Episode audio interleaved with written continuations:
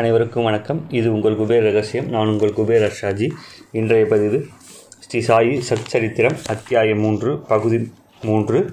எட்டு பிறக்கிருதிகளின் ரூபத்தில் நான் இப்பிரபஞ்சத்தின் நான்கு பக்கங்களிலும் நிறைந்திருக்கின்றேன். பகவான் ஸ்ரீ கிருஷ்ணரும் கீதையில் அர்ஜுனனுக்கு இதையே சொல்லியிருக்கிறார். தாவரங்களும் ஜங்கமங்களும் நிறைந்த இந்த ஜகத்தில் ஒரு பெயராகவோ உருவமாகவோ தோற்றமாகவோ எது இருந்தாலும் அது எட்டு பிரகிருதிகளை போர்த்து கொண்ட நானே. எது அதுவும் என்னுடைய சிருஷ்டியின் அற்புதமே. ஓம் என்னும் பிரணவம் என்னுடைய ஒளியாகும். நானே இவ்வொளியின் பொருள். உருவெடுத்த இப்பிரபஞ்சத்தில் எத்தனை வஸ்துகள் உண்டோ அவை அனைத்திலும் நான் நிறைந்திருக்கின்றேன். இவ்வாறு தன்னை தவிர வேறு எதுவுமே இல்லை என்ற நிலையில் எதை விரும்புவது? இப்பிரபஞ்சத்தின் பத்து திசைகளையும் நான் வியாபிக்கின்றேன். என்னுடைய சர்வ வியாபக விழிப்பில் நான் எனது என்னும் உணர்வுகள் கரைந்துவிட்ட நிலையில் விரும்பப்படுவது யாது? முழுமையிலும் அனைத்தும் மூழ்கியிருக்கின்றன. புத்தியில் எத்தனையோ ஆசைகள் ஆத்மாவின் சம்பந்தமில்லாமல் எழுகின்றன. நான் சாயி நிஜமான ஆத்மாவின் உருவமாக இருப்பதால் நினைவு அலைகள் எங்கிருந்து எழும்? உலகியல் ஆசைகள் பலவிதமானவை. ஆகினும் நான் யார் என்னும் சூக்குமம் புரிந்துவிட்டால் அவை அனைத்தும் சூரியனை கண்ட பனி போல விலகும் நான் மனமோ புத்தியோ இந்திரியங்களோ இல்லை. மகத்தான இப்பிரபஞ்சமும் இல்லை. தோன்றாத நிலையில் இருந்த பிரம்மாண்டமும் இல்லை. ஆரம்பமே இல்லாத பழம்பொருளான நான் சாட்சி மாத்திரமே. இவ்வாறாக குணங்களையும் இந்திரியங்களையும் கடந்து நிற்கும் என்னை புலனின்பங்கள் கவர்வதில்லை. நான் இல்லாத இடமே இல்லை. நான் செயல் புரிபவனும் இல்லை செயல் புரிய வைப்பவனும் இல்லை. மனமும் புத்தியும் இந்திரியங்களும் மனித உடலில் தூளமான கருவிகள் என்று உணர்ந்துவிட்டால் பற்றற்ற மனப்பான்மை ஞானத்தை வெளிப்படுத்தி கொண்டு வரும். மனிதன் தான் யார் என்பதை மறந்து போவதே மாயை. எல்லா இருப்புகளுக்கும் சாரமான எண்ணை அறிந்து கொள்வதே உள்ளிருக்கும் தூய பூரண ஆனந்தத்தை பெறுவதாகும். மனத்தின் தாவல்கள் அனைத்தும் எல்லா பிரியங்களுக்கும் திசை திருப்பிவிடப்பட்ட என்னை போன்றவருக்கு அதுவே உண்மையான வழிபாடு ஆகும். இந்த சித்தாந்தத்தை அனுபவிப்பது சுத்த ஞான நிலை. இந்த ஆத்மாவே பிரம்மம் முழு முதற் பொருள் சுத்த ஞான பிரம்மம் ஆனந்த பிரம்மம். இந்த பிரபஞ்சமே ஒரு பிரமை. ஆதலால் அதை பற்றிய மாயைகளை உற்பத்தி செய்கிறது. உண்மையில் பிரம்மம் நானே. நான் வாசுதேவன் ஓம் என்பது நானே நான் நித்தியன் சுத்தன் புத்தன் முக்தன். சிரத்தையுடன் உண்மையான பக்தியுடனும் என்னை வழிபடுவது சுய உயர்வு அளிக்கும். இவ்வாறாக என்னை யார் என தெரிந்து கொண்டு யதார்த்தமாக பூஜை செய்ய வேண்டும். மேலும் முழு மனதுடன் என்னை சரணாகதி அடைந்து என்னுடன் கலந்துவிட வேண்டும். இது சாய் திருவாய்மொழி. தபோல்கரின் எண்ண ஓட்டம் இங்கு ஆரம்பம்.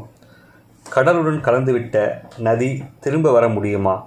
கடல் தனை ஆலிங்கனம் செய்து கொண்ட பிறகு நதியெனும் தனிப்பட்ட அடையாளத்தை வைத்து கொள்ள முடியுமா?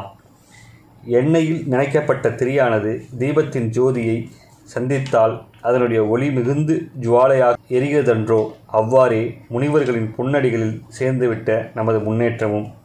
அல்லா மாலிக் என்று உயிரூட்டத்தை தவிர வேறெதையும் பற்றி சிந்தனை செய்யாதவரும் சாந்தமானவரும் தேவைகளும் ஆசைகளும் இல்லாதவரும் சமதரிசனம் உடையவருமானவர் பிரம்மத்திடமிருந்து வேறுபட்டவராக எவ்வனம் இருக்க முடியும்?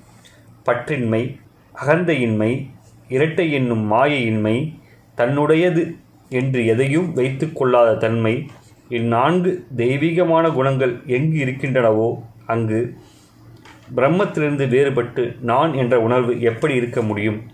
தாத்பரியம் என்னவென்றால் இம்மாதிரியான எட்டு தெய்வீகமான குணங்களும் ஸ்ரீ சாயினுடைய உடலில் சம்பூர்ணமாக இருக்கும்போது என்னுடையது என்னும் உணர்வுக்கு இடமேது. அவரை விட்டுவிட்டு தனி நிலை அடையாளத்தோடு நான் எவ்வாறு இருக்க முடியும்? என்னுடைய பிறங்கி பிரபஞ்சத்தையே வியாபிக்கும் அவருடைய பிறங்கையில் ஒரு சிறு துளியே.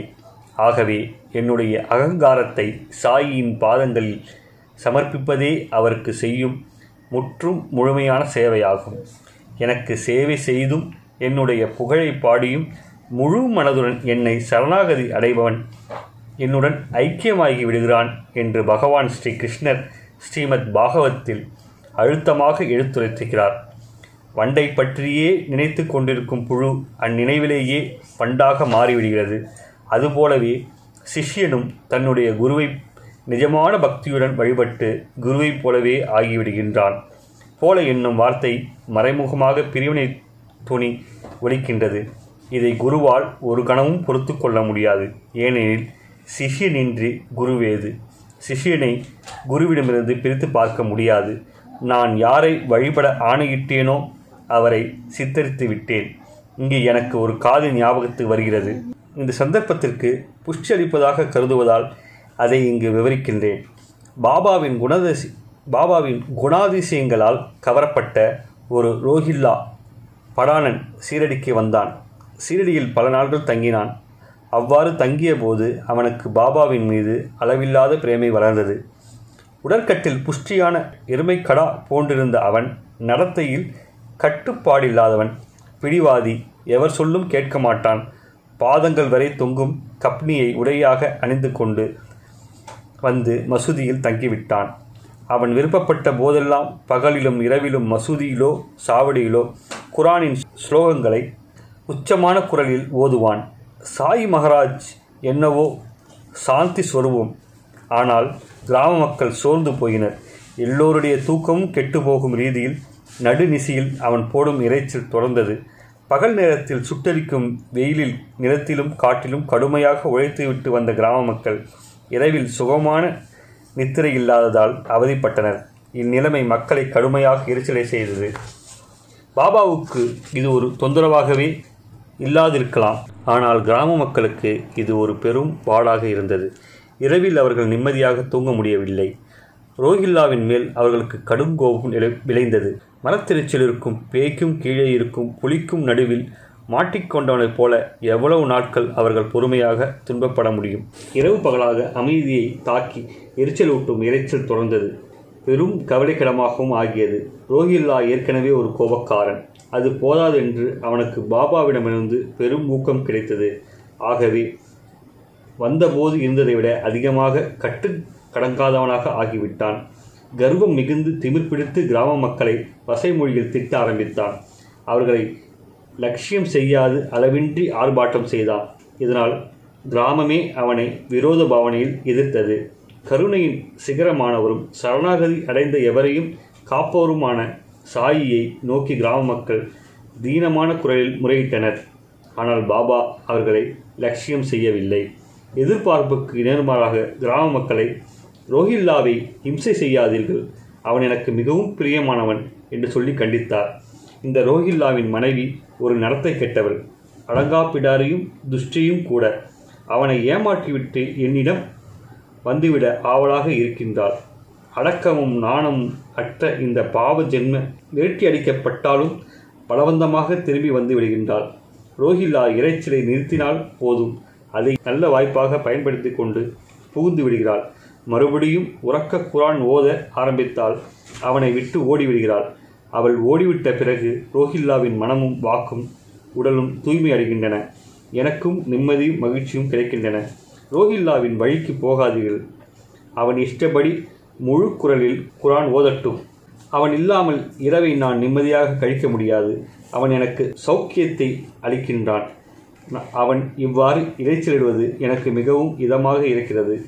இந்த விதத்தில் ரோஹில்லா எனக்கு உபகாரி மிகுந்த சுகத்தை அளிப்பவன். அவனுடைய விருப்பப்படி கத்தட்டும். அதுதான் எனக்கு இஷ்டம். இல்லையெனில் அந்த துஷ்டையான ரோஹிலி எனக்கு துன்பம் கொடுத்து விடுவாள் அவனாகவே சோர்ந்து போய் கத்தலை நிறுத்தி விடுவான் அப்பொழுது உங்களுக்கும் காரிய சித்தி ஆகும். அந்த துஷ்டையும் என்னுடன் போராட மாட்டார். சாயி மகாராஜை இவ்வாறு சொல்லிவிட்ட பிறகு வேறு வழி இல்லை. மேலும் பாபாவுக்கு ஏதும் மனசஞ்சலம் இல்லை என்னும் போது நாம் புகார் செய்ய என்ன முகாந்திரம் இருக்கிறது? ஏற்கனவே ரோஹில்லாவுக்கு அபரிதமான உற்சாகம் இருந்தது. இப்போது பாபா வேறு அவனுக்கு ஊக்கமளித்து விட்டார். கேட்க வேண்டுமா?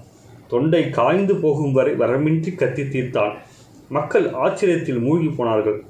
பாபாவின் மன்னிக்கும் குணம்தான் என்ன? சாதாரணமாக மண்டையை உடைக்கும் தலைவலியை கொடுக்கக்கூடிய செய்கை அவரை ஆழமாக ஈடுபாடடைய செய்தது.